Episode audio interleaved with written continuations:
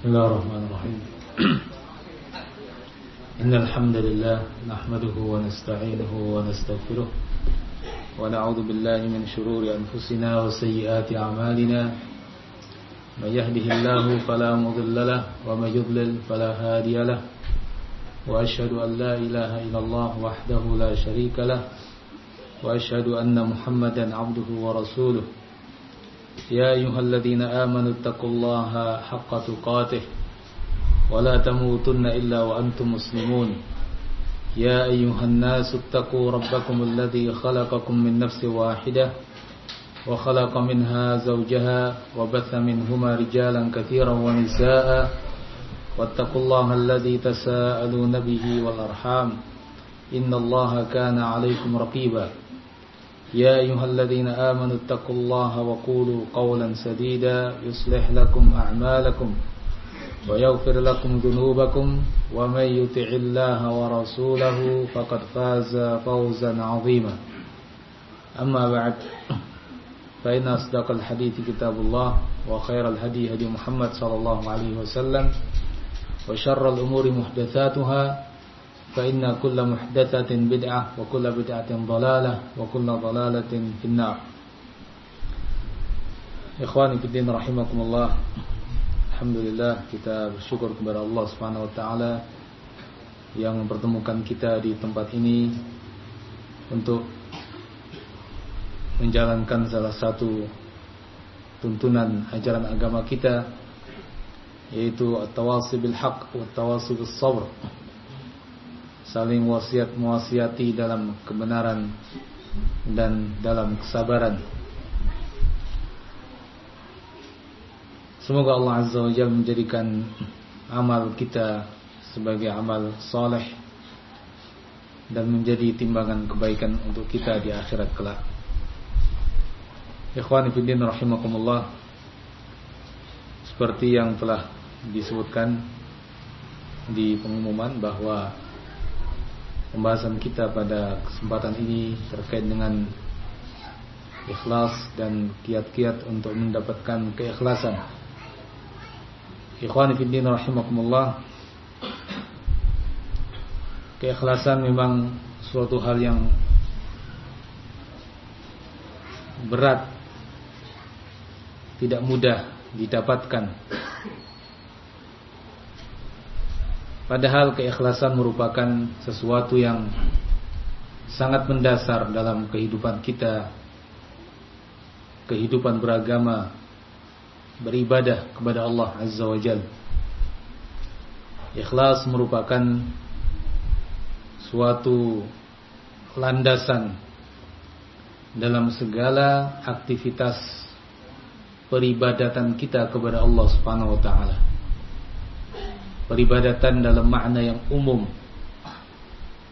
yaitu segala yang dicintai oleh Allah Azza wa Jalla dan diridhai olehnya, baik berupa ucapan atau perbuatan yang lahir maupun yang batin,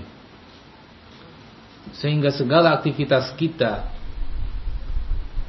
baik itu berupa ucapan atau perbuatan yang diridhai Allah Azza wa Jalla, maka di sana mesti terwujud keikhlasan, karena Allah Azza wa Jalla betul-betul niat itu tertuju kepada Allah Subhanahu wa taala, bukan kepada yang lainnya. Ikhwani fi din rahimakumullah, sehingga seperti yang diterangkan ulama, keikhlasan merupakan salah satu syarat diterimanya ibadah kita. Tanpa keikhlasan, maka ibadah yang kita lakukan tidak akan diterima oleh Allah Azza wa Jalla. Seperti yang diterangkan ulama ketika menafsirkan firman Allah Azza wa Jalla, "Walladzi khalaqal mauta wal hayata liyabluwakum ayyukum ahsanu amala." pada surat Tabarak Al-Mulk, yang artinya huwallazi khalaqal mauta wal hayah, dialah Allah Azza wa Jalla yang menciptakan kematian dan kehidupan, liyabluwakum, untuk menguji kalian, ayyukum ahsanu amala, siapa di antara kalian yang lebih baik amalnya. Allah Azza wa Jalla mengatakan siapa yang paling baik amalnya, bukan siapa yang paling banyak amalnya. Dan amal ini tidak akan menjadi baik kecuali menjadi amal yang khalisan sawaban, amal yang ikhlas, amal yang sawab, yakni benar sesuai tuntunan. Seorang ulama yaitu uh, Al-Fudail ditanya, ma akhlasuh wa ma aswabuh, Anda mengatakan yakni amal yang ikhlas, apa yang dimaksud dengan ikhlas itu? Anda mengatakan aswab, sawab, yang benar, apa maksudnya yang benar itu? Ma akhlasuh wa ma aswabuh. Beliau menjawab, al-ikhlas ma kana lillah, ikhlas itu adalah yang benar-benar beramalnya karena Allah. Was-shawab ma kana ala sunnati Rasulillah, dan yang shawab, yang benar, yang tepat, artinya yang sesuai tuntunan Rasulullah sallallahu alaihi wasallam. Dan beliau menjelaskan, innal amal la yuqbal hatta yakuna khalisan sawaban, amal itu tidak akan diterima kecuali terpenuhi dua hal tersebut, ikhlas dan sawab, sesuai sunnah Nabi sallallahu alaihi wasallam. Allah Azza wa Jalla juga berfirman dalam ayatnya, فَمَنْ كَانَ يَرْجُو لِقَاءَ رَبِّهِ فَلْيَعْمَلْ عَمَلًا صَالِحًا وَلَا يُشْرِكْ بِعِبَادَةِ رَبِّهِ أَحَدًا. فَمَنْ كَانَ يَرْجُو لِقَاءَ رَبِّهِ, maka barang siapa yang berharap berjumpaan dengan Rabbnya, فَلْيَعْمَلْ عَمَلًا صَالِحًا, maka hendaknya dia beramal amal yang saleh, wala yusyrik bi'ibadati rabbih ahada, dan tidak syirik dalam melakukan ibadah kepada Rabbnya dengan menjadikan sekutu untuknya apapun bentuknya. Nah, Allah Azza wa Jalla menyebutkan pada ayat itu bahwa seseorang yang benar-benar mengharap perjumpaan dengan Allah harus melakukan dua hal itu, amal yang saleh sesuai tuntunan Nabi sallallahu alaihi wasallam, dan tidak melakukan syirik, yakni beramalnya betul-betul ikhlas karena Allah subhanahu wa ta'ala. Itu pula yang Allah perintahkan dalam ayat yang kelima pada surat Al-Bayyinah, wa ma umiru illa liya'budullah mukhlishina lahuddin, mereka tidak diperintahkan kecuali untuk beribadah kepada Allah dengan ikhlas. Bukan hanya ibadah kepada Allah. Apa artinya ibadah kepada Allah kalau tidak ikhlas? Kaum musyrikin mereka beribadah kepada Allah, orang Yahudi beribadah kepada Allah, Nasrani pun beribadah kepada Allah, tapi mereka tidak ikhlas.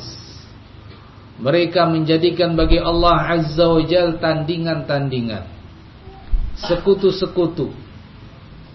Mereka menjadikan makhluk-makhluk Allah sebagai tujuan-tujuan ibadah mereka juga. Di samping tujuan ibadah mereka kepada Allah, ini adalah bentuk ketidakikhlasan, yaitu syirik akbar, syirik besar.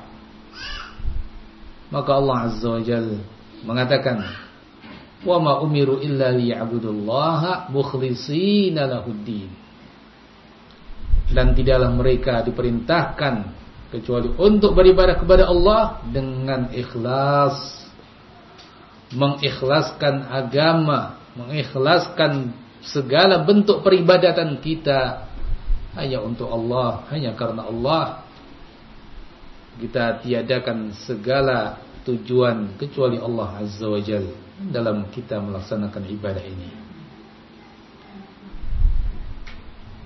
Allah pun berfirman pada surat Uh, yang lain, ala lillahi dinul khalis,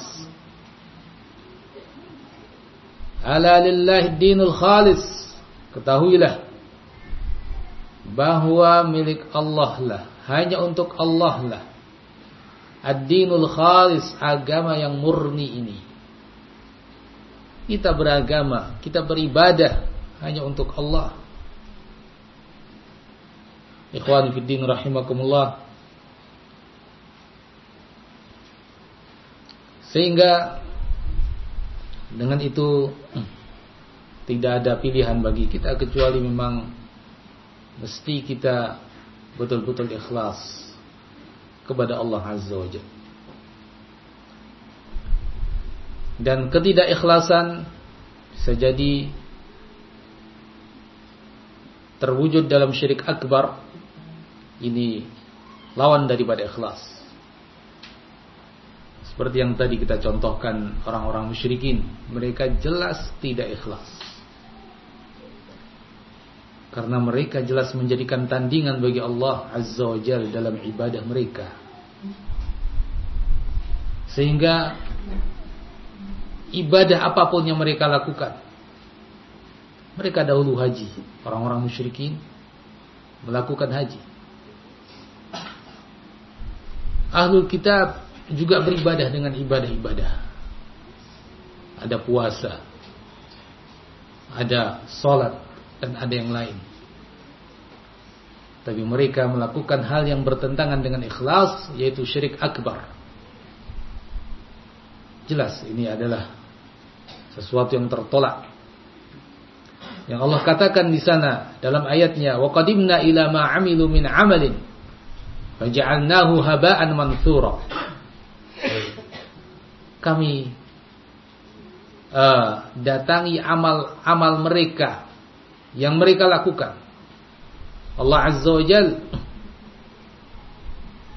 meminta pertanggungjawaban dari masing-masing manusia ketika mereka beramal dan ketika di akhirat nanti, fi yaum fi yaumil hisab, di hari hisabnya amal, ternyata mereka tidak ikhlas.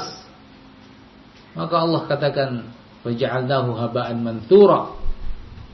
Kami jadikan amal mereka itu sebagai debu yang berterbangan. Tidak ada nilainya sama sekali. Sepanjang hidup mereka, apa yang mereka lakukan dari amal yang baik pada dasarnya, tapi kehilangan keikhlasan, maka semuanya menjadi sirna. Orang-orang jahiliyah, kalau kita membaca sejarah Nabi, tidak sedikit dari mereka melakukan amal-amal yang pada dasarnya tergolong amal baik.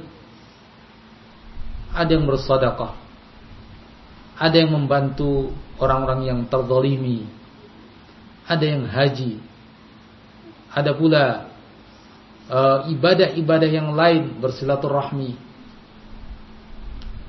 Tapi semuanya menjadi tidak ada nilainya di sisi Allah karena kehilangan ikhlas. Bani Israil, tidak sedikit kita dengar cerita tentang Bani Israil dan sebagian cerita tentang ahli ibadah mereka. Ketika mereka juga ternyata mengibadai selain Allah Azza wa Jalla, maka amal mereka pun menjadi sirna. Na'udzubillah min dzalik. Maka di antara umat ini, umat Nabi Muhammad sallallahu alaihi wasallam, umat Islam di masa ini, kalau ada yang melakukan kesyirikan-kesyirikan, maka perbuatan syirik ini menafikan keikhlasan, sehingga seluruh amalnya akan sirna. Syirik akbar bukan hanya menghancurkan amal yang sedang dia lakukan, yang terkandung padanya syirik akbar. Bahkan syirik akbar akan membuat amal yang lain pun menjadi hancur. Sehingga seandainya pun mereka sholat, mereka puasa, mereka zakat, mereka haji, tapi mereka berbuat syirik kepada Allah Azza wa Jalla, maka semuanya akan menjadi habaan manthura, debu-debu yang berterbangan, tidak ada nilainya di sisi Allah Azza wa Jalla. Allah mengatakan kepada nabinya, la in asyrakta la yahbatanna 'amaluk. Kalau engkau melakukan kesyirikan, maka tentu amalmu akan hancur benar-benar. La yahbatanna 'amaluk. Pasti amalmu akan hancur. Bagaimana dengan yang lain? Nabi sallallahu alaihi wasallam tidak mungkin berbuat syirik. Nabi sallallahu alaihi wasallam ma'sum, sehingga peringatan yang Allah sebutkan kepada Nabi ini justru bagi kita pengikut Nabi menjadi sesuatu yang sangat menakutkan, karena tidak ada jaminan pada diri kita bahwa kita akan selamat daripada kesyirikan. Berbeda dengan Rasulullah. Sehingga kalau sampai terjatuh pada suatu syirik akbar, siapapun dia, maka semua amalnya akan hancur, sirna. Walaupun ia lelah dan letih di dunia melakukan amalan-amalan itu. Allah Azza wa Jalla mengatakan, la nuqimu lahum yaumal qiyamati wazna. Kita tidak akan tegakkan timbangan lagi untuk mereka. Tidak perlu. Sudah habis, sudah hancur. Na'udzubillah min dzalik. Allah pun berfirman dalam ayat yang lain, walau asyraku la habita anhum ma kanu ya'malun. Seandainya mereka berbuat syirik, tentu apa yang mereka lakukan juga akan hancur. Kalau kita perhatikan ayat ini juga dan ayat-ayat sebelumnya, Allah Azza wa Jalla sebelumnya menceritakan tentang para nabi, kemudian diikuti dengan firman Allah ini, walau asyraku, seandainya mereka berbuat syirik, la habita anhum ma kanu ya'malun, tentu akan hancur apa yang mereka lakukan. Perbuatan, amal, ibadah akan hancur semuanya seandainya seorang nabi melakukannya, dan itu tidak terjadi. Bagaimana dengan yang lain? Kita-kita ini yang tidak punya jaminan untuk tetap istiqamah, sehingga para nabi pun takut, karena ayat-ayat seperti itu, ancaman-ancaman seperti itu. Para nabi pun takut. Lihatlah bagaimana Nabi Ibrahim, yang beliau adalah sebagai imam para muwahhidin setelah beliau, Beliau disebut sebagai Abul Anbiya, ayahnya para nabi. Beliau yang dikatakan oleh Allah Azza wa Jalla kepada nabinya, "Tsumma auhayna ilaika an tattabi' millata Ibrahim." Kemudian kami wahyukan kepadamu agar kamu mengikuti agama Ibrahim. Nabi Ibrahim yang seperti itu. Perjuangannya yang tidak tersamarkan bagi kita. Demi tauhid beliau rela dibakar. Demi tauhid beliau rela diusir orang tuanya. Demi tauhid beliau rela dan siap menyembelih anaknya karena perintah Allah Azza wa Jalla. Dan perjuangan-perjuangan yang lain. Dia hadapi Namrud, tapi beliau mengatakan dalam doanya, "Wajdubni wa baniya an na'budal asnam." Ya Allah, jauhkan aku dan anak turunku dari peribadatan kepada berhala-berhala. Beliau yang hidupnya penuh dengan perjuangan demi tauhid masih khawatir. Masih punya kekhawatiran terhadap dirinya dan anak-anaknya. Dia adalah seorang nabi dan banyak dari anak-anak beliau menjadi nabi. Beliau berdoa dengan doa ini, "Wajnubni wa baniya an na'budal asnaf." Ya Allah, jauhkan aku dan anak-anakku dari peribadan kepada berhala-berhala. Maka doa Nabi Ibrahim itu kemudian dikomentari oleh seorang ulama, yaitu Ibrahim At-Taymi rahimahullah, mengambil pelajaran dari doa tersebut. Beliau mengatakan, "Waman ya'manul bala ba'da Ibrahim." Lalu siapa yang bisa merasa aman daripada ujian kesyirikan setelah Nabi Ibrahim? Kalau beliau saja merasa khawatir, bagaimana dengan yang lain? Bagaimana dengan kita-kita ini? Ikhwani fiddin rahimakumullah. Maka dari itu sudah menjadi kewajiban kita semuanya untuk betul-betul berusaha mewujudkan keikhlasan terbesar, yaitu bertauhid kepada Allah Azza wa Jalla, menjauhi segala bentuk kesyirikan. Dan memang sebetulnya itulah tujuan kita diciptakan oleh Allah Azza wa Jalla. Bukankah Allah Azza wa Jalla berfirman, "Wa ma khalaqtul jinna wal insa illa liya'budun." Dan tidaklah kuciptakan jin dan manusia kecuali agar mereka beribadah kepadaku. Maknanya seperti tafsir Ibn Abbas, "Illa liwahidun." Tidak diciptakan kecuali agar mereka mentauhidkan Allah Azza wa Jalla. Maka seorang muslim mesti berusaha mewujudkan ini, tauhidullah, ikhlasuddin lillah Azza wa Jalla, betul-betul mewujudkan keikhlasan dalam beragama ini sehingga membebaskan dirinya dari syirik akbar yang sangat bertolak belakang dengan keikhlasan. Ikhwani fiddin rahimakumullah. Di sana ada bentuk yang lain yang bertentangan dengan keikhlasan, yaitu syirik asghar, syirik kecil. Bisa jadi seorang muslim, dia dengan Islamnya melakukan amalan-amalan. Secara umum Islamnya tetap sah,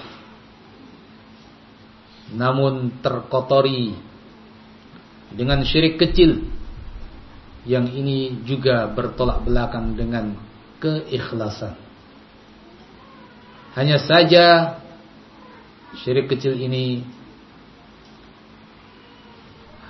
lebih terkait dengan amal yang sedang dilakukannya, sehingga mudarat langsung yang akan diterima olehnya. Disebabkan syirik kecil adalah amal yang dia lakukan, bukan amal yang lain, maka amalnya ditolak. amalnya tidak diterima oleh Allah Azza wa Jalla, amal tersebut. Dalam hadis Nabi sallallahu alaihi wasallam beliau bersabda bahwa Allah Azza wa Jalla berfirman, "Ana aghna syuraka 'ani syirk. Man 'amila 'amalan asyraka ma'iya fihi ghairi taraktuhu wa syirkah." Aku adalah zat yang paling tidak memerlukan kepada kesyirikan. Siapa yang beramal suatu amalan, dalam amalan tersebut dia melakukan kesyirikan, menjadikan selainku sebagai tandingan bagiku, taraktuhu wa syirkah, aku tinggalkan dia dan kesyirikannya.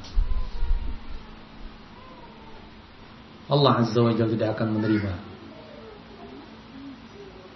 amalan orang yang tidak ikhlas dalam beramal. Ya.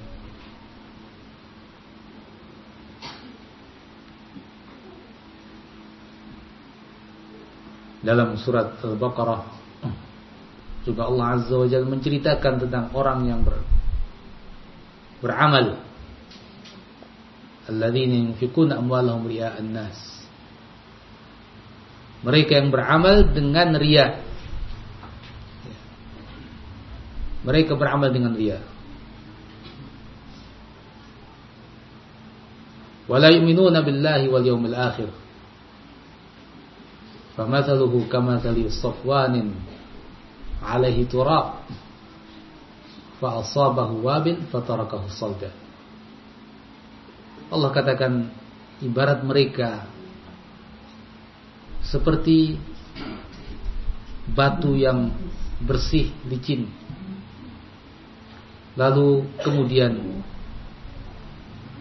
di atasnya ada debu-debu atau pasir-pasir, kemudian tertimpa hujan yang lebat, maka akibat darinya batu itu menjadi bersih lagi, menjadi bersih, licin. Debu yang di atasnya, kerikil yang di atasnya hilang.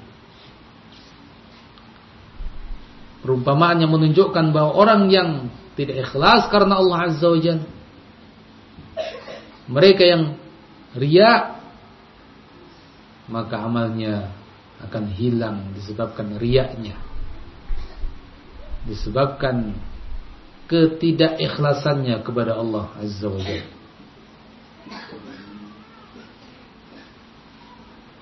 Dan syirik kecil ini memiliki beberapa bentuk, diantaranya riya itu yang telah disebutkan dalam ayat tersebut. Beramal demi dilihat oleh manusia, dan ia kemudian mengharapkan sanjungannya. Hanya sanjungan yang dia inginkan. Apa sesungguhnya harapan di balik sanjungan itu? Tidak ada manfaatnya sama sekali. Ikhwani fillah rahimakumullah, Nabi sallallahu alaihi wasallam telah memperingatkan pula dalam hadis, "Inna akhwaf ma akhafu 'alaikum asy-syirkal asghar." Atau asy-syirkul asghar. Sesungguhnya yang paling kukhawatirkan terhadap kalian adalah syirik asghar. Sesungguhnya yang paling kukhawatirkan terhadap kalian adalah syirik asghar. Fasu'ila anhu, beliau pun ditanya, apa sesungguhnya syirik asghar itu? Beliau menjawab, ar-riya. Syirik asghar itu adalah riya. Ikhwan fillah rahimakumullah, dalam riwayat yang lain,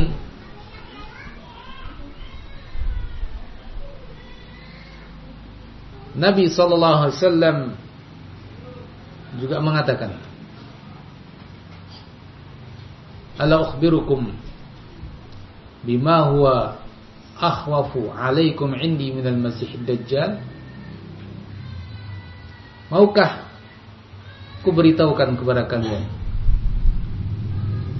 sesuatu yang lebih ku khawatirkan terhadap kalian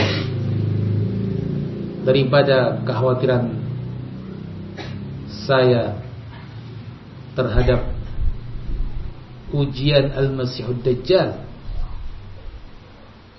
Yakni bagi Nabi shallallahu alaihi wasallam apa yang akan beliau sebutkan lebih mengerikan daripada godaan dan ujian dengan datangnya Dajjal. Karena Dajjal nyata, jelas.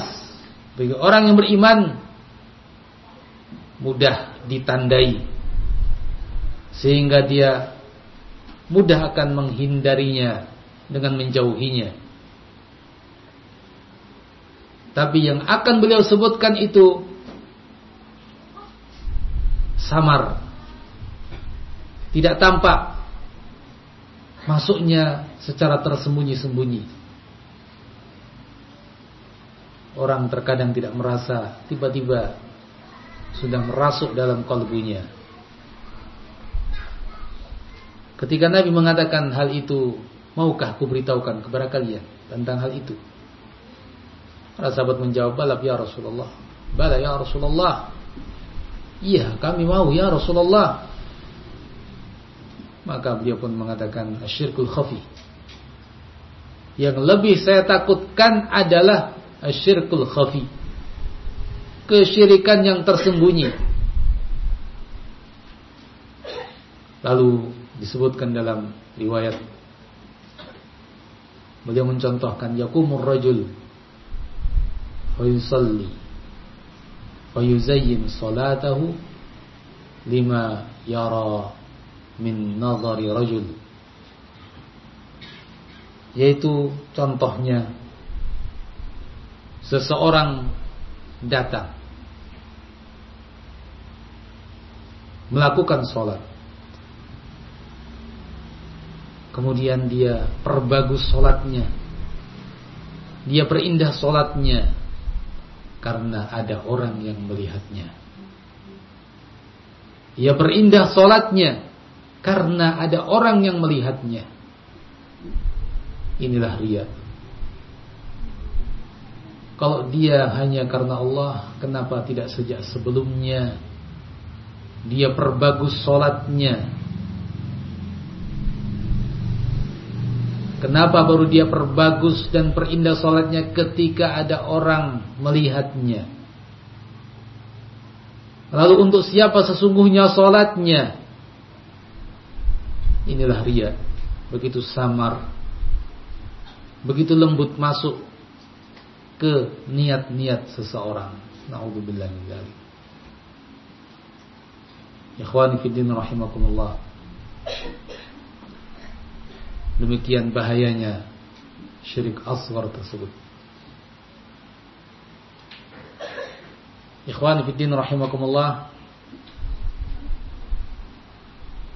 Kalau Nabi memberi contoh pada hadis ini dengan salat, maka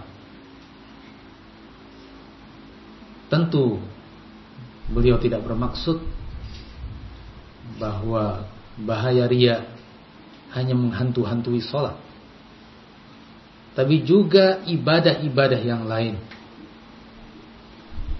Sehingga beliau pun mencontohkan dengan contoh-contoh yang lain,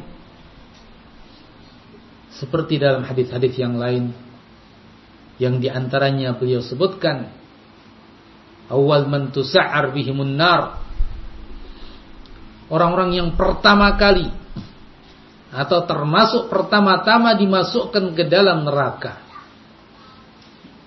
Siapa mereka? Ternyata yang pertama, seorang yang berjihad fi sabilillah. Jihadnya fi sabilillah, perang betul-betul, perang yang benar. dilihat dari sisi perangnya. Tapi bagaimana niatnya ia dalam perang tersebut? Bagaimana niatnya saat dia melakukan perang itu?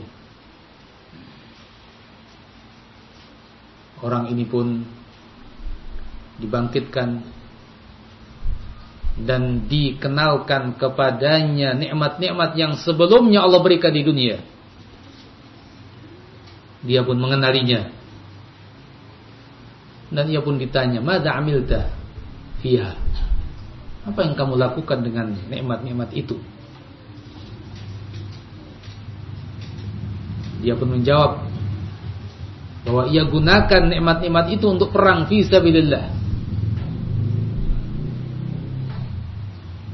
Maka ketika dia menyatakan itu, Allah pun mendustakannya. Kadzabta, dusta engkau. Dan Allah Maha tahu tentang apa sesungguhnya niat yang ada dalam kalbunya.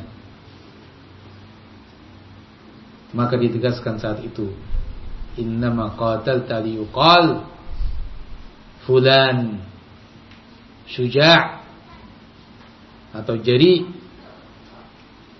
Sesungguhnya engkau berperang tujuannya agar orang menyebutmu sebagai pemberani. Waqad qila, dan sudah engkau dapatkan tujuan itu. Engkau sudah disebut oleh orang sebagai pemberani. Maka tinggal sekarang menerima hukuman Allah Azza wa Jalla. Fa ulqiya fin nar, dia pun akhirnya dilemparkan ke dalam neraka. Kemudian yang kedua adalah orang yang belajar Al-Quran. Dia dibangkitkan dan dia ditanya setelah dikenalkan kepadanya nikmat-nikmat Allah yang Allah berikan kepadanya. Dan dia menjawab setelah ditanya, "Madza amilta fiha?" Apa yang engkau lakukan dengan nikmat-nikmat itu? Dia mengatakan bahwa saya mempelajari Al-Quran dan saya mengajarkannya karena engkau. Maka Allah pun menegaskan, kadzabta, dusta engkau. Sebenarnya engkau melakukan itu semua, belajar dan mengajar, liyuqal qari, supaya engkau disebut sebagai pembaca Al-Quran. Waqad qila, dan sungguh telah disebut demikian. Tujuanmu telah tercapai. Sehingga tinggal sekarang menerima hukuman Allah. Fa ulqiya fin nar, maka dia pun dilemparkan ke dalam neraka. Golongan yang ketiga adalah seorang yang diberi nikmat harta benda. Dia pun dibangkitkan dan dikenalkan kepadanya nikmat-nikmat Allah ketika di dunia. Ia pun mengenalinya. Lalu ditanya, apa yang kau lakukan dengan nikmat-nikmat itu? Dia menjawab, tidak kubiarkan satupun peluang kecuali aku berinfak padanya karena engkau ya Allah. Maka ditegaskan pula oleh Allah Azza wa Jalla, kadzabta, dusta engkau. Sesungguhnya engkau melakukan itu, tujuanmu adalah agar disebut sebagai seorang dermawan. Waqad qil, itu pun telah disebutkan. Engkau telah disebut sebagai seorang yang dermawan. Maka sekarang tinggal menerima hukuman Allah Azza wa Jalla. Fa ulqiya fin nar, dia pun dilemparkan ke dalam neraka. Ikhwani fiddin rahimakumullah.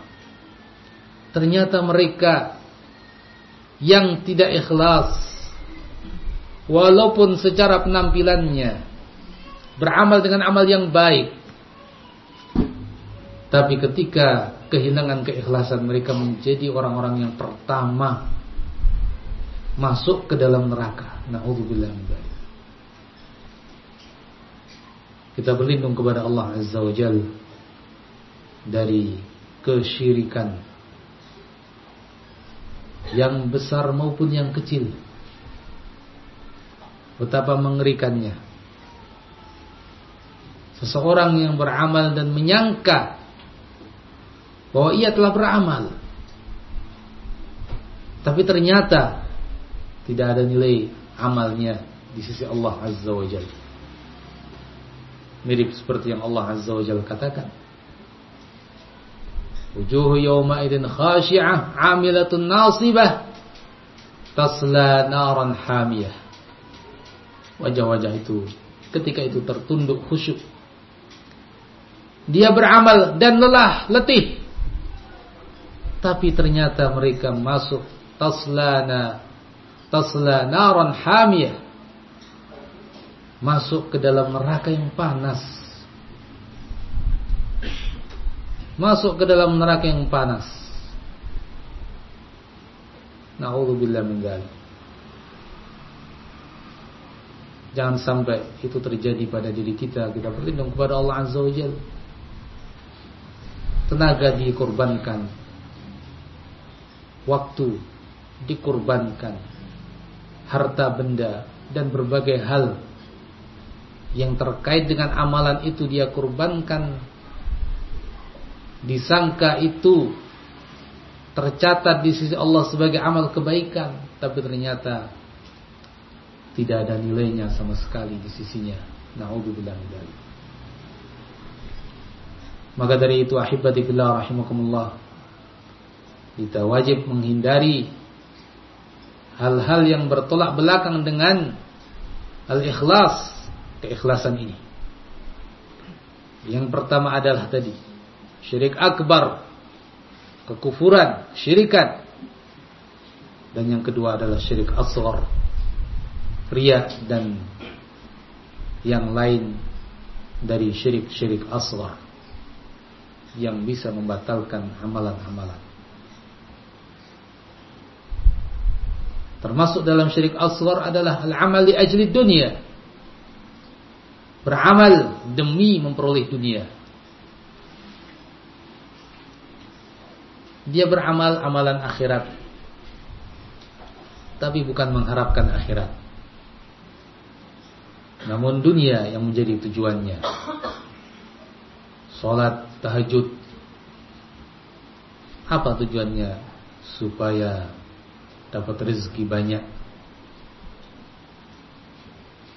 Salat tahajud adalah amal soleh yang mestinya diniatkan dengannya surga Allah yang mahal itu, yang tidak ternilai. Tapi justru amal itu diniatkan untuk memperoleh rezeki duniawi. Bukan ikhlas lillah, tapi lid dunia. Bukan ikhlas karena Allah, tapi justru karena dunia. Ini juga bagian daripada syirik.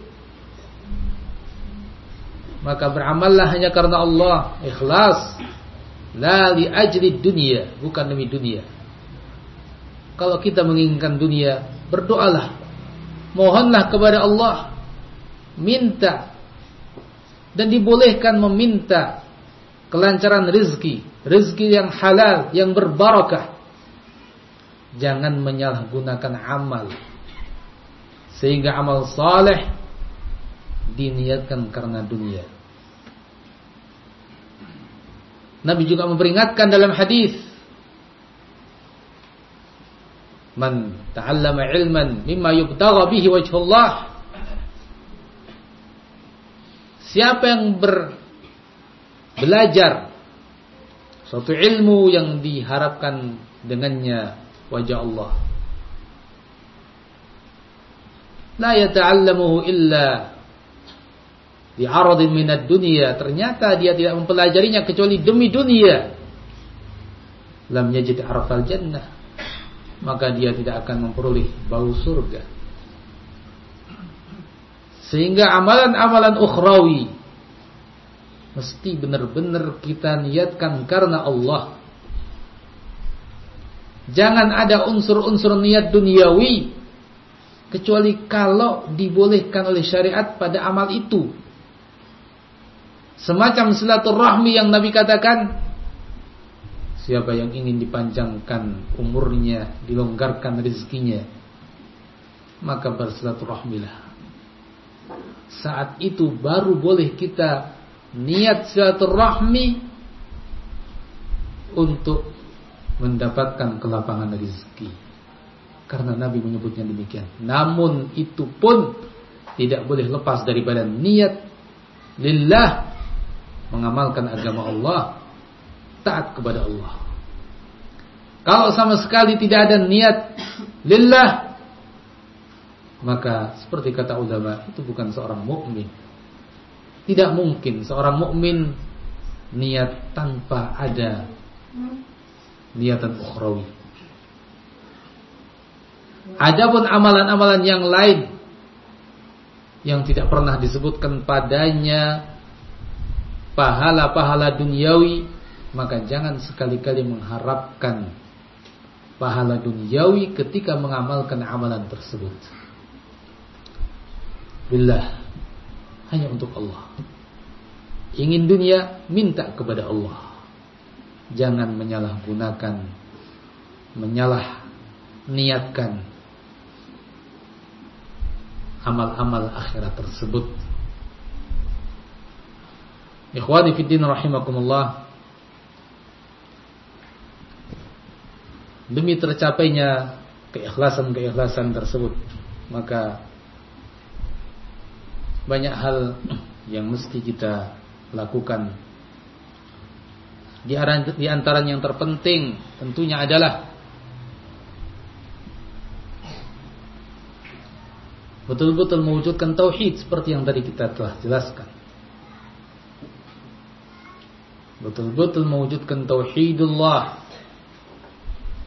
melaksanakan makna dari tauhid yang kita ikrarkan. La ilaha illallah, tiada ilah yang benar kecuali Allah. Tiada ilah yang benar, ya, yang berhak diibadahi kecuali Allah Azza wa Jalla. Wujudkan itu dalam perilaku, sehingga kita tidak beribadah kepada selain Allah. Karena kalau ibadah kepada selain Allah, maka ibadah itu salah. Mengibadahi selain Allah itu tujuan yang salah. Dzalika bi anna Allah huwal haqq wa anna ma yad'una min dunihi huwal batil. Hal itu karena Allah lah dialah Allah dialah yang hak, wa anna min duni wal batil, dan bahwa yang selain Allah batil. Wujudkan. Banyak di antara muslimin yang mereka yakin dengan kalimat la ilaha illallah, tapi disayangkan sebagian mereka tidak bisa mempraktekkan dengan benar. Kalau ditanya tentang agamanya, tentang syahadatnya, dia akan menyampaikannya dengan penuh keyakinan. Tapi dalam praktek, tidak jarang dari mereka masih mempertuhankan selain Allah dengan melakukan beberapa ritual-ritual yang menyimpang dari ajaran agama Islam.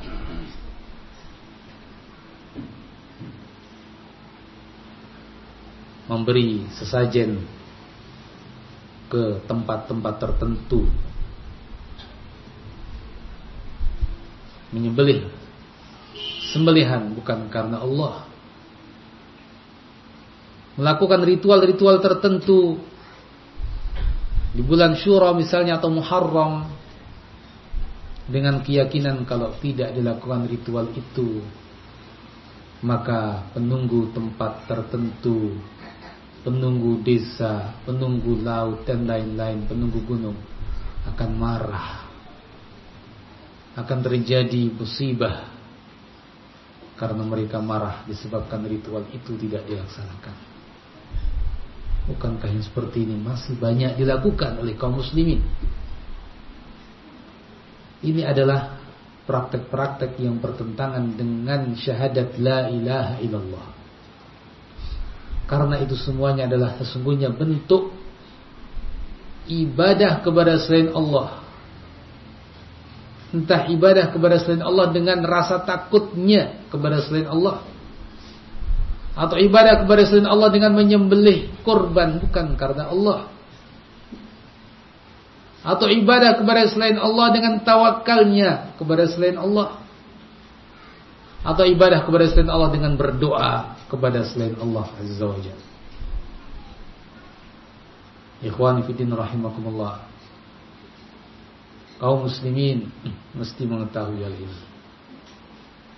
Wujudkan keikhlasan yang paling utama terlebih dahulu dengan mewujudkan tauhid. Wujudkan kalimat la ilaha illallah dalam praktek. Setelah dia wujudkan dalam ikrar dan keyakinannya. Jangan yang diucapkan terbatalkan dengan yang dilakukan. Jangan. Mesti seiring antara keyakinan, ikrar, dan amalan. Ikhwani fiddin rahimakumullah. Kemudian tentu juga wujudkan keikhlasan dengan menghindarkan tauhid, dengan menghindar afwan dengan menghindarkan syirik asghar. Wujudkan tauhid dengan menghindarkan diri kita dari syirik asghar. Dan ini mungkin di satu sisi lebih sulit karena samarnya. Namun demikian kita perlu betul-betul usaha. Di antara usaha tersebut adalah pertama dengan betul-betul memiliki rasa takut dari ancaman-ancaman itu. Ingat bahaya dari syirik asghar. Ingat bagaimana ancaman Nabi, bagaimana ancaman Allah. Dengan kita mengingat itu, insyaallah akan membantu kita untuk ikhlas. Apa artinya suatu pujian? Memang manusia punya nafsu. Dan di antara nafsu manusia adalah pujian-pujian, sanjungan-sanjungan. Walaupun ia tidak dapat apa-apa kecuali itu, dia akan senang dan merasa besar. Tapi apa artinya semuanya itu? Apa artinya? Hanya sebatas itu. Tidak memberi faedah apa-apa sama sekali. Oleh karenanya Allah Azza wa Jalla mengatakan sebagaimana Nabi beritakan bahwa di akhirat kelak Allah akan katakan kepada mereka yang riya, idhabu ilal ladzina kuntum turaun hal tajiduna ma turidun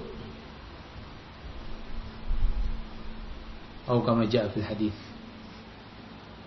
Pergilah kalian kepada mereka yang dulu di dunia kalian riya kepada mereka. Pergi kepada mereka yang kalian dulu harap-harapkan pujiannya. Apakah kalian akan dapatkan sesuatu dari mereka? Tentu tidak dapat apa-apa. Jadi sungguh celaka orang yang riya. Dia tidak akan memperoleh apa-apa. Sementara hukuman dari Allah Azza wa Jalla begitu mengerikan. Maka setiap orang mesti mengingat hal itu ketika ia tersadar. Ingat. Apa Di balik pujian itu manfaatnya. Sementara di belakang itu hukuman yang berat. Insya Allah dengan itu akan mengembalikannya ke dalam keikhlasan niat. Akan mengembalikannya ke jalan yang lurus. Kemudian ahibbati fillah rahimakumullah,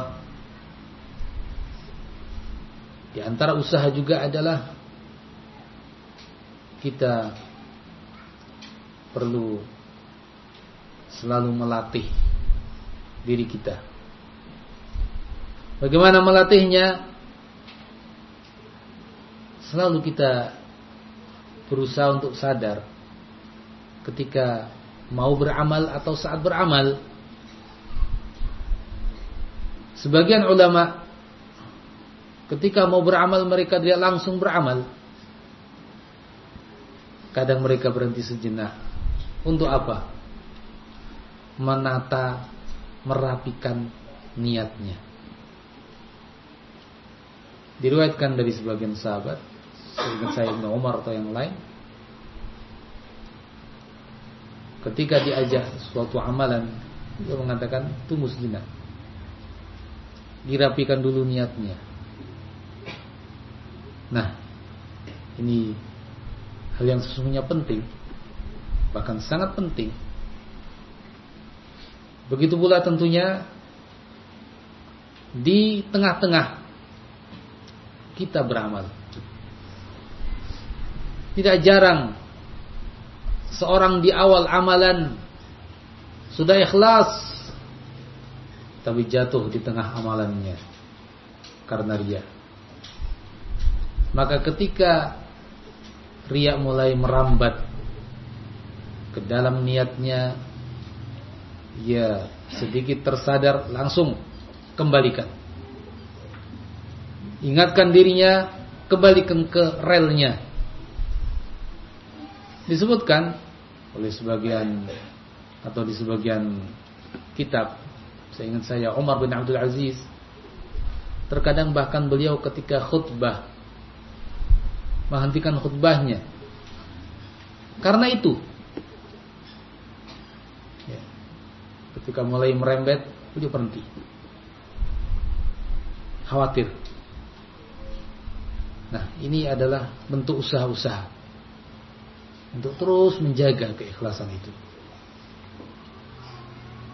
Begitu pula setelahnya, setelah beramal,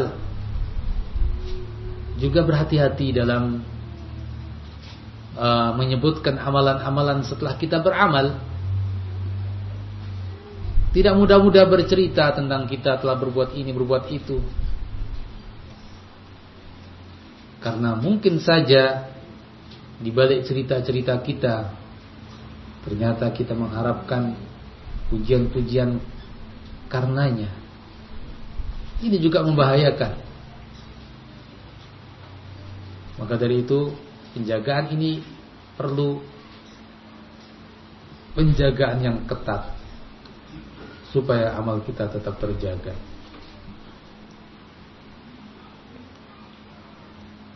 Kemudian berikutnya, bahwa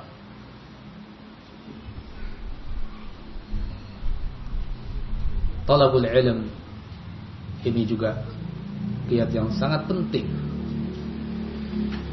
Karena dengan kita talabul ilm, kita akan mengerti hadis-hadis, ayat-ayat yang memberikan wa'id, ancaman-ancaman terhadap riya, syirik dan lain-lain. Sehingga dahulu para ulama menceritakan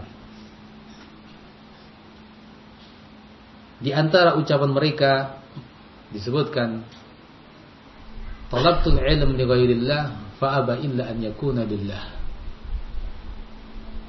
Saya belajar ilmu bukan karena Allah, tapi ilmu menolak kecuali harus karena Allah. Artinya di awal mereka belajar ada tujuan-tujuan lain, tapi setelah belajar tahu ayat, tahu hadis, tahu ancaman-ancaman, tahu harapan-harapan, maka terbentuk dalam dirinya keikhlasan mengikuti ilmu tersebut. Terwujudlah berikutnya ikhlas. Hasil dari apa? Talabul ilm. Diceritakan pula oleh seseorang uh, seorang ulama bahwa ada seseorang yang ingin menikahi seorang wanita. Dia sangat berkeinginan menikahi wanita tersebut. Namun ternyata wanita itu mempersyaratkan, kamu tidak boleh menikahi saya, saya tidak mau kecuali kamu belajar. Maka dia belajar. Apa tujuan utamanya di awalnya? Demi wanita. Tapi setelah belajar, ia terbentuk oleh ilmu yang dia pelajari, sampai akhirnya dia menjadi orang yang berilmu, dan sampai pada akhirnya saya tidak mau menikahi wanita itu. Ya. Lihatlah bagaimana pengaruh ilmu dalam membentuk keikhlasan. Maka diantara kiat yang penting untuk mewujudkan keikhlasan adalah talabul ilm. Nasihat-nasihat para ulama, nasihat-nasihat yang terkait dengan bab ini akan menyadarkan kita untuk ikhlas lillahi ta'ala. Kemudian tentunya yang tidak kalah penting adalah doa. Mohon kepada Allah Azza wa Jalla, karena para nabi saja berdoa seperti itu. Nabi Ibrahim dan Nabi Muhammad sallallahu alaihi wasallam, di antara doa diajar yang diajarkan oleh Nabi sallallahu alaihi wasallam adalah Allahumma inni a'udzubika min an usyrika bika syai'an a'lamu wa astaghfiruka lima la a'lam. Ya Allah, aku berlindung kepadamu untuk melakukan syirik sedikit pun kepadamu. Aku berlindung kepadamu dalam kondisi aku tahu. Wa astaghfiruka lima la a'lam, dan aku mohon ampunan kepadamu pada yang aku tidak tahu. Nah, syirik besar, syirik kecil, dengan kita berdoa, dengan doa itu insyaallah kita akan terhindar darinya. Termasuk yang kita tidak tahu, mungkin kita tidak menyadari. Kita mohon kepada Allah ampunannya, karena memang betul-betul lembut. Seperti kata Ibn Abbas, akhfa min dabibin naml ala safatin sauda fi dhulumatil lail, lebih lembut daripada langkahnya semut di batu yang hitam di malam yang kelam, sulit terdeteksi. Maka kita katakan, astaghfiruka ya Allah, aku mohon ampun padamu ya Allah, lima la a'lamu, pada apa yang saya tidak tahu. Nah, ahibati fillah rahimakumullah, itu beberapa hal yang mesti kita tempuh untuk menjaga keikhlasan kita. Demikian pula mungkin yang lain adalah menghindarkan sifat-sifat buruk seperti hubbu asyuhrah, ingin tampil terkenal. Hindarkan sifat-sifat seperti itu. Hubbu az-za'amah, ingin tampil memimpin.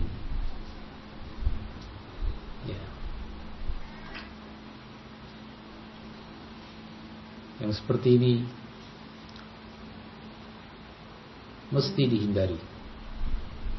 Itu adalah sifat-sifat buruk yang tersembunyi. Syahwatun khafiyah, syahwat yang tersembunyi. Maksudnya adalah hal-hal seperti itu, mengkhawatirkan. Na'udzubillah min dzalik.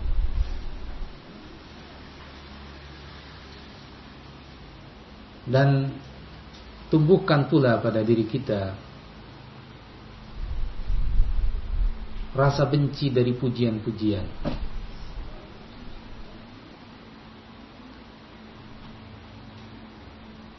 Suka untuk dipuji,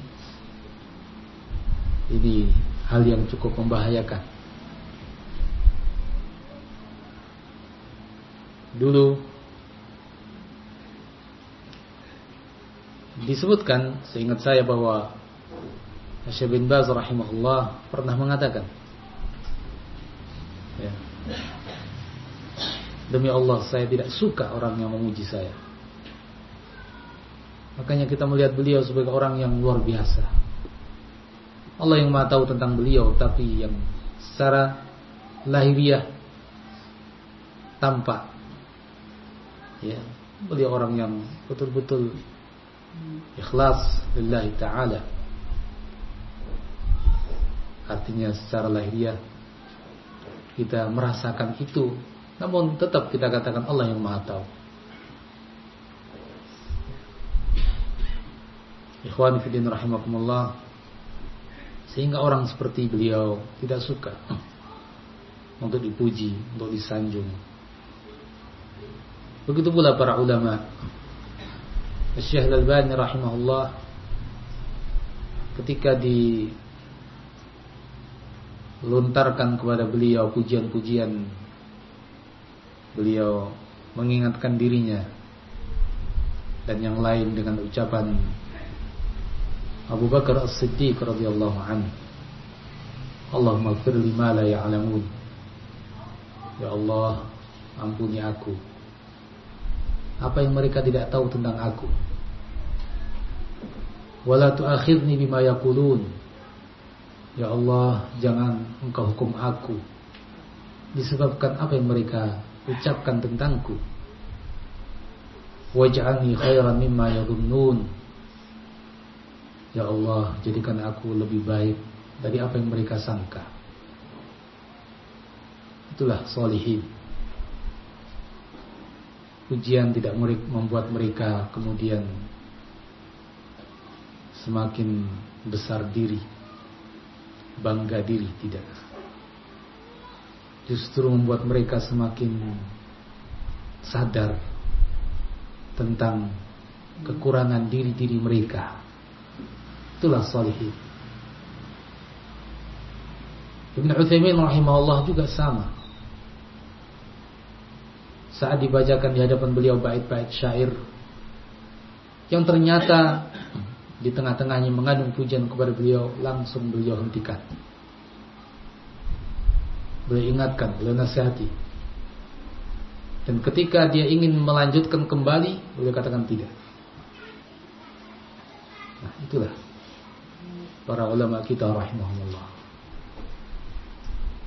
Nah, itu beberapa hal yang menjadi pelajaran bagi kita. Ahibati fillah rahimakumullah. Dan tentu sekali lagi uh, tidak ada di antara kita yang aman daripada uh, syirik besar maupun kecil. Maka kita sepanjang hidup kita harus selalu berusaha untuk menghindari dan berusaha untuk menyelamatkan dengan taufik dari Allah Azza wa Jalla. Selalu introspeksi diri, jangan sampai kita merasa sudah aman darinya. Wallahu a'lam bissawab. Ini yang bisa saya sampaikan pada kesempatan ini.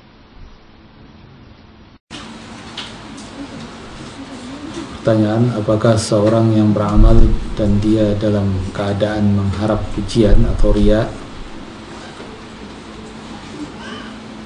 lalu setelah itu dia bertaubat darinya, apakah akan kembali nilai pahala dari amalannya? Ulama mengatakan kalau suatu amalan sejak awal riya dan terus, maka sudah hilang amalannya. Ya, tidak kembali. Kalau dia bertaubat kepada Allah Azza wa Jalla, sudah amalan itu hilang, karena batal amalan itu batal. Wallahu a'lam. kalau dia beramal ikhlas kemudian datang riya di tengahnya, kemudian dia berusaha melawan, mungkin datang lagi dia lagi, ulama mengatakan masih diterima amal itu, kecuali amal yang tidak bersambung. Ada amal yang bersambung seperti sholat, ada amal yang tidak bersambung, baca Quran misalnya. Dalam arti bersambung artinya awal sampai akhir satu apa? Satu amalan, ya kan? Dari takbir sampai salam. Tidak ada di sela-sela itu amalan yang lain dan tidak bisa dipotong. Atau ada amalan yang lain yang tidak bersambung seperti misalnya baca Quran, bisa dipotong, ya kan? Bisa diselai dengan yang lain. Maka kalau amal itu putus-putus seperti itu, tidak terkait awalnya dengan akhirnya, yang ikhlas dapat pahala, yang nggak ikhlas nggak dapat pahala. Ya. Kalau orang itu ikhlas kemudian datang riya dan terus dia asyik dengan riyanya, maka juga tidak diterima. Ya. Dan riya bukan hanya masalahnya tidak diterima amalannya, tapi juga berdosa, sehingga taubatnya akan menghilangkan dosanya. Amal tetap sudah hilang. Wallahu a'lam. Itu yang saya pahami.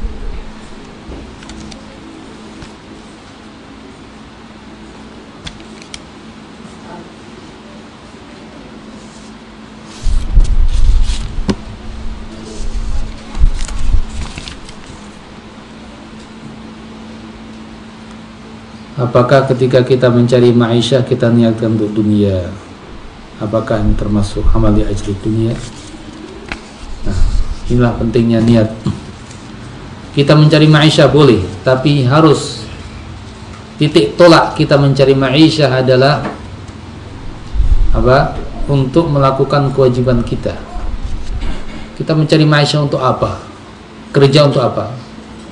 Saya berkewajiban menafkahi diri saya dan istri saya, begitu pula anak-anak saya. Itu kewajiban. Dari mana kewajiban itu? Dari Allah. Ini niat benar.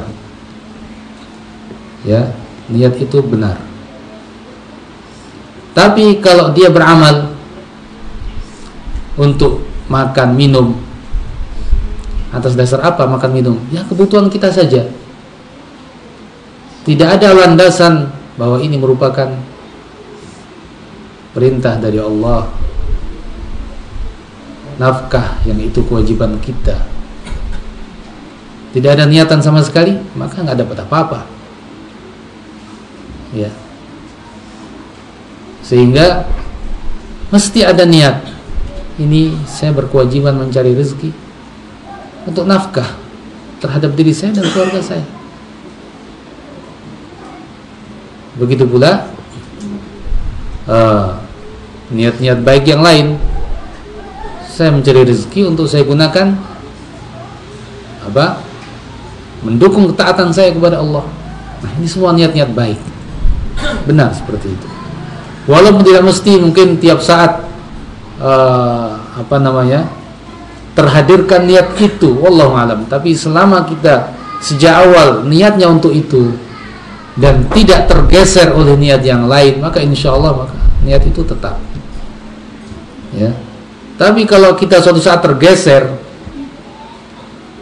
niat awalnya betul-betul untuk mencari ma'isyah, kewajiban kita, tapi di tengah perjalanan ada niat lain. Ya, mungkin ada niat yang buruk untuk maksiat, mungkin ada niat buruk ya untuk untuk hal-hal yang apa? Lahwi. Nah, saat itulah tidak ada nilai ibadah kepada Allah Azza wa Jalla. Seperti kita sholat niatnya pertama lillah, di tengah-tengah ada riya, ya kan? Begitu pula kita cari ma'isyah, awalnya kita ikhlas, awalnya untuk melakukan kewajiban kita, tapi di tengah tergoda. Nah, itu mungkin terjadi. Tapi selama kita tidak melenceng dari niat awal, maka insya Allah amalan kita mencari ma'isyah tetap pada jalur yang benar.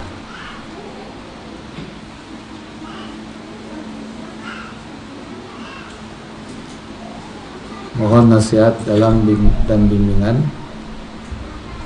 dalam koridor ta'awun dalam dakwah. Terkadang kita kesulitan untuk mendapatkan ikhwan yang siap. Misalnya program tebar media.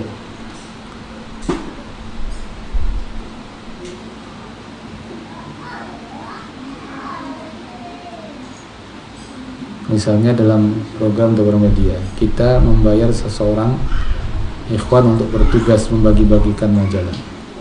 Apakah itu dapat mengurangi pahala ikhwan tersebut? Ya, kalau dia ya apa, tetap landasannya itu dakwah. Ya, landasannya berdakwah, walaupun di sela-sela itu juga dia mendapat apa, misalnya upah, insya Allah tetap ada pahala. Ya, upah adalah yakni ibarat yang disebutkan oleh para ulama. Ulama menyebutkan,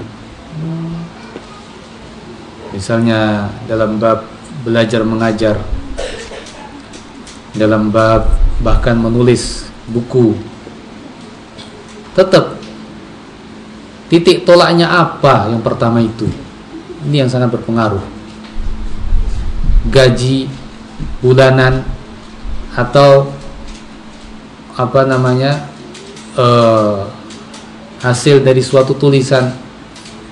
Kalau itu bukan tujuan utamanya, tapi tujuan utamanya adalah dakwah, mengajarkan agama Allah, maka insya Allah hal-hal itu tidak akan berpengaruh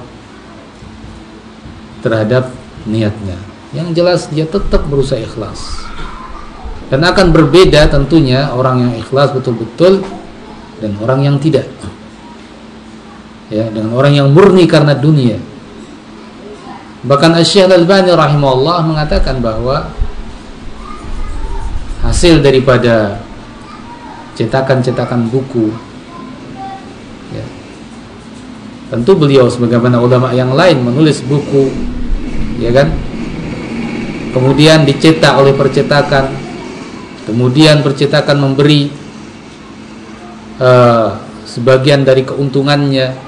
Syalbani mengatakan ini termasuk min atyabil kasb, termasuk penghasilan yang terbaik, kata beliau. Tapi ingat, Syaikh bin Nur rahimahullah mengatakan terkait dengan bab belajar belajar mengajar, hanya saja ini memerlukan uh, upaya yang besar, keikhlasan yang besar. Karena kalau tidak akan mudah melenceng. Ya, kalau tidak betul-betul kokoh dia akan melenceng ke niat duniawi. Nah, ini bahayanya. Namun selama dia tetap bisa menjaga keikhlasannya, gaji, upah yang seperti itu insya Allah tidak bermudarat terhadap amalannya.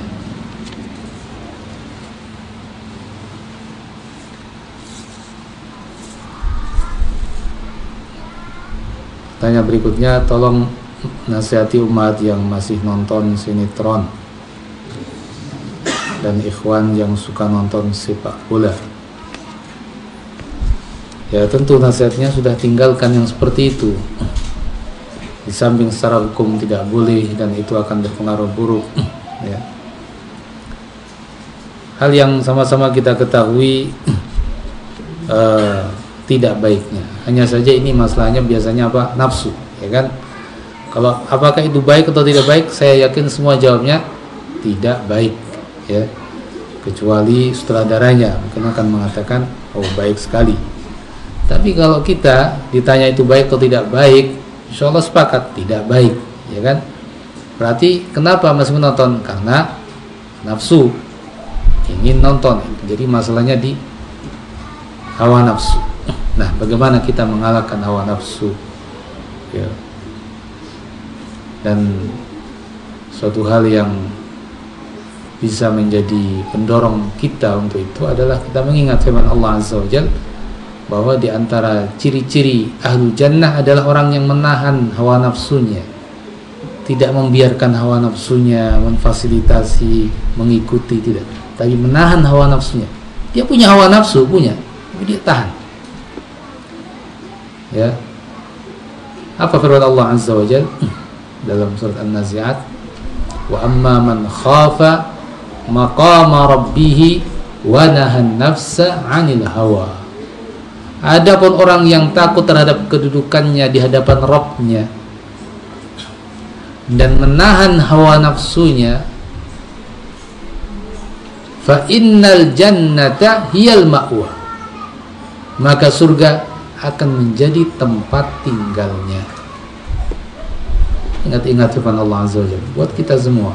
Kita semua nggak lepas dari hawa nafsu. Kadang hawa nafsu itu kuat, kadang lemah. Ketika kuat, kadang sulit dihambat, ya. Ketika lemah, mudah dihambat. Yang jelas bagaimana kita menahan hawa nafsu. Ini ciri-ciri ahlul jannah. Wa nahan nafsa 'anil hawa fa innal jannata hiyal ma'wa. Semoga Allah Azza wa Jalla uh, memberikan taufiknya kepada kita semuanya untuk bisa menahan hawa nafsu kita.